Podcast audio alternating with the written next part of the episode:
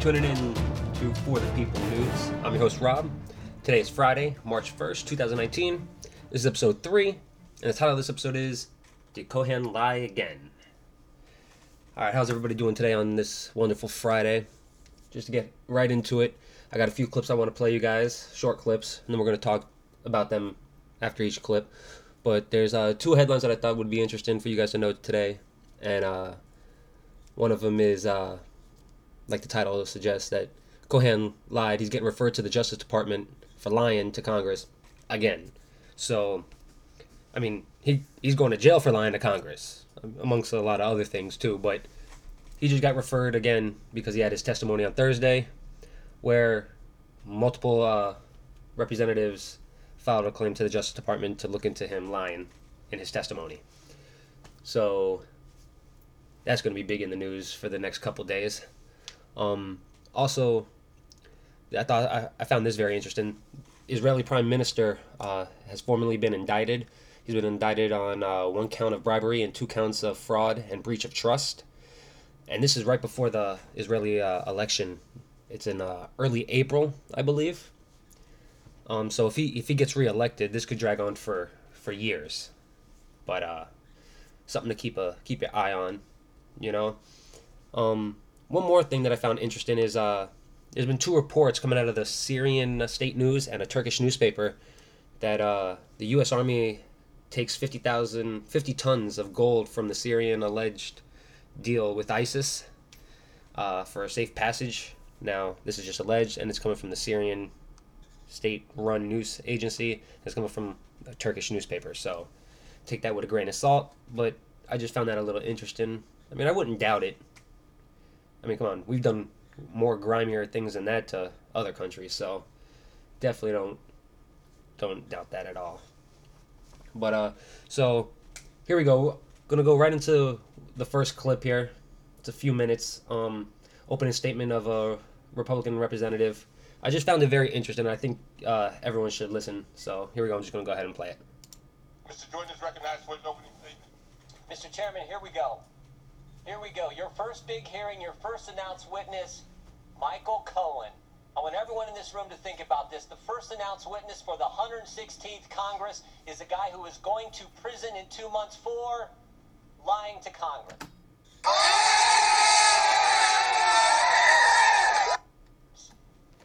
Mr. Chairman, your chairmanship will always be identified with this hearing.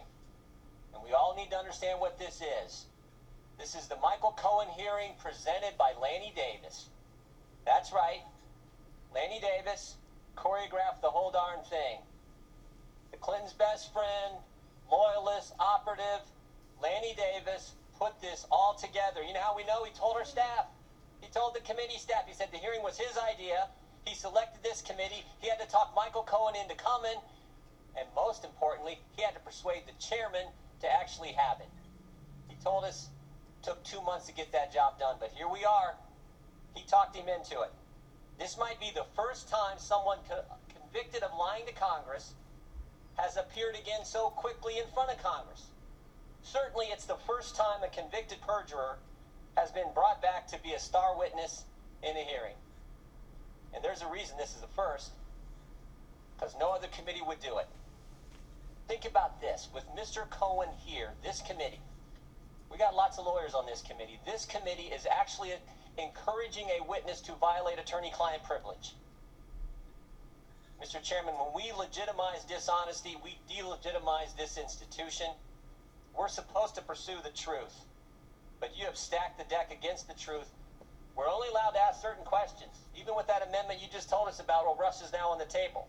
You initially told us we can't ask questions about the special counsel, can't ask questions about the Southern District of New York, can't ask questions about Russia. Nope. Nope.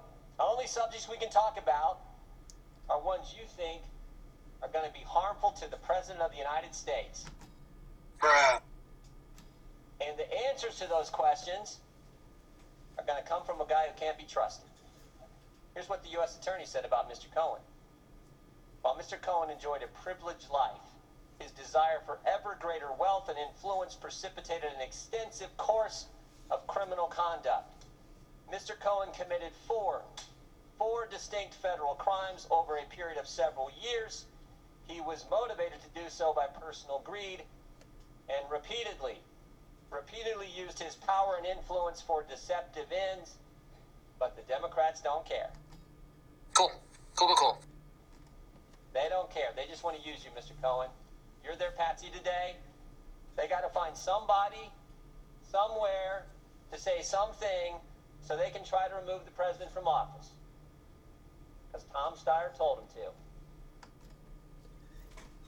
Okay, so that was the first clip. All right. Yeah, I mean, he, he's absolutely right. I mean, this is like a first in, in our in our history. That I mean, okay, so let's bring back the guy that lied to us to testify against the president of the United States because we want the president of the United States out of office. What?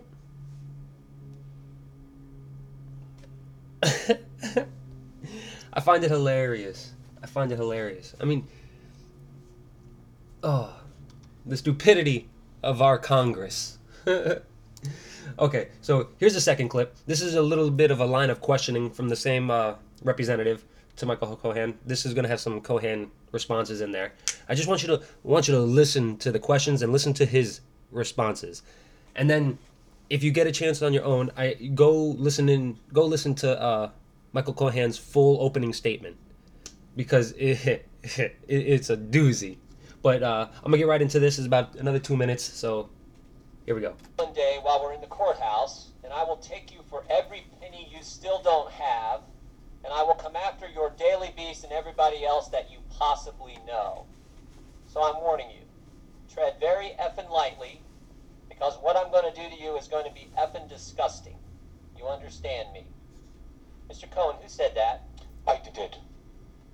And did you say that, Mr. Cohen, uh, in your testimony on page two? You said you did things for Mr. Trump in an effort to protect him. Was that statement that I just read that you admitted to saying, did you do that to protect Donald Trump?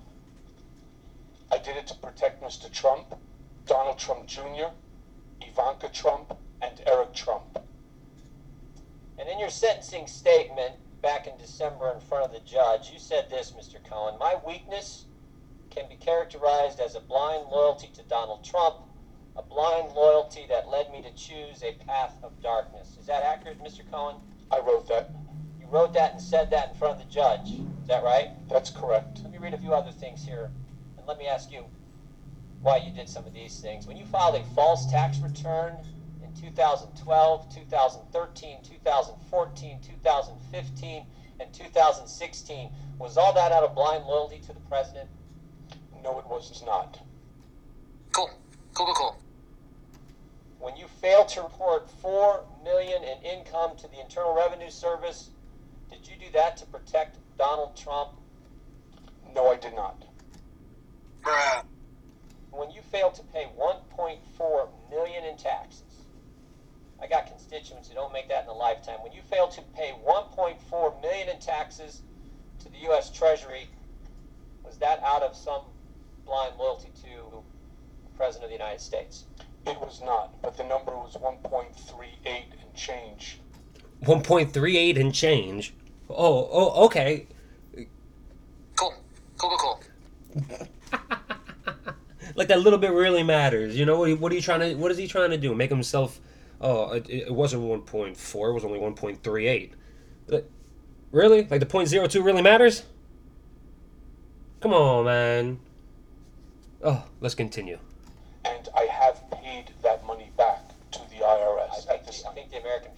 Appreciate that 1.3. And I would also just like to say it, it was over a course of five years, approximately 260,000 a year.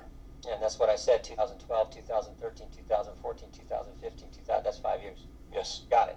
When you made false statements to financial institutions concerning a home equity line of credit, taxi medallions, and your Park Avenue apartment in 2013, 2014, and 2015, and you pled guilty to making false statements to those banks, was that all done to protect the president? no, it was not. How about this one? When you created the fake Twitter account, Women for Cohen, and paid a firm to post tweets like this one.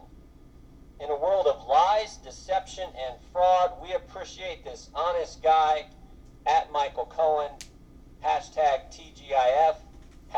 handsome, hashtag sexy. Was that done to protect the president? Yeah, Mr. Jordan, I didn't actually set that up. It was done by a young lady that worked for Red Finch. And during the course of the campaign, which you would know gets somewhat crazy and wild, we were having fun. That's what it was, sir. We were having fun. Was it done to protect president? That was not done to protect the president. Was president. it a fake Twitter? Okay, so I'm gonna stop it right there. So you you heard it right there. The question is, was it was it done to protect the president? No, no, no, no. I mean, he's doing nothing but throwing himself under the bus.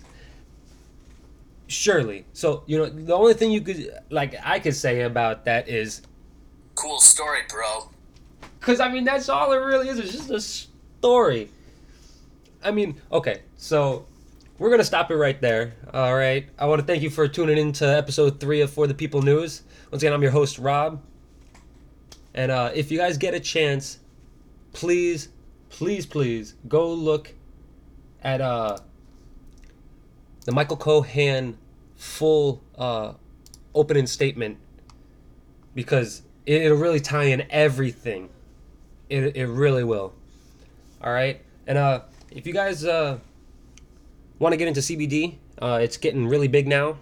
It's through the whole country. It's uh, bills are being trying to be passed to legalize it nationwide.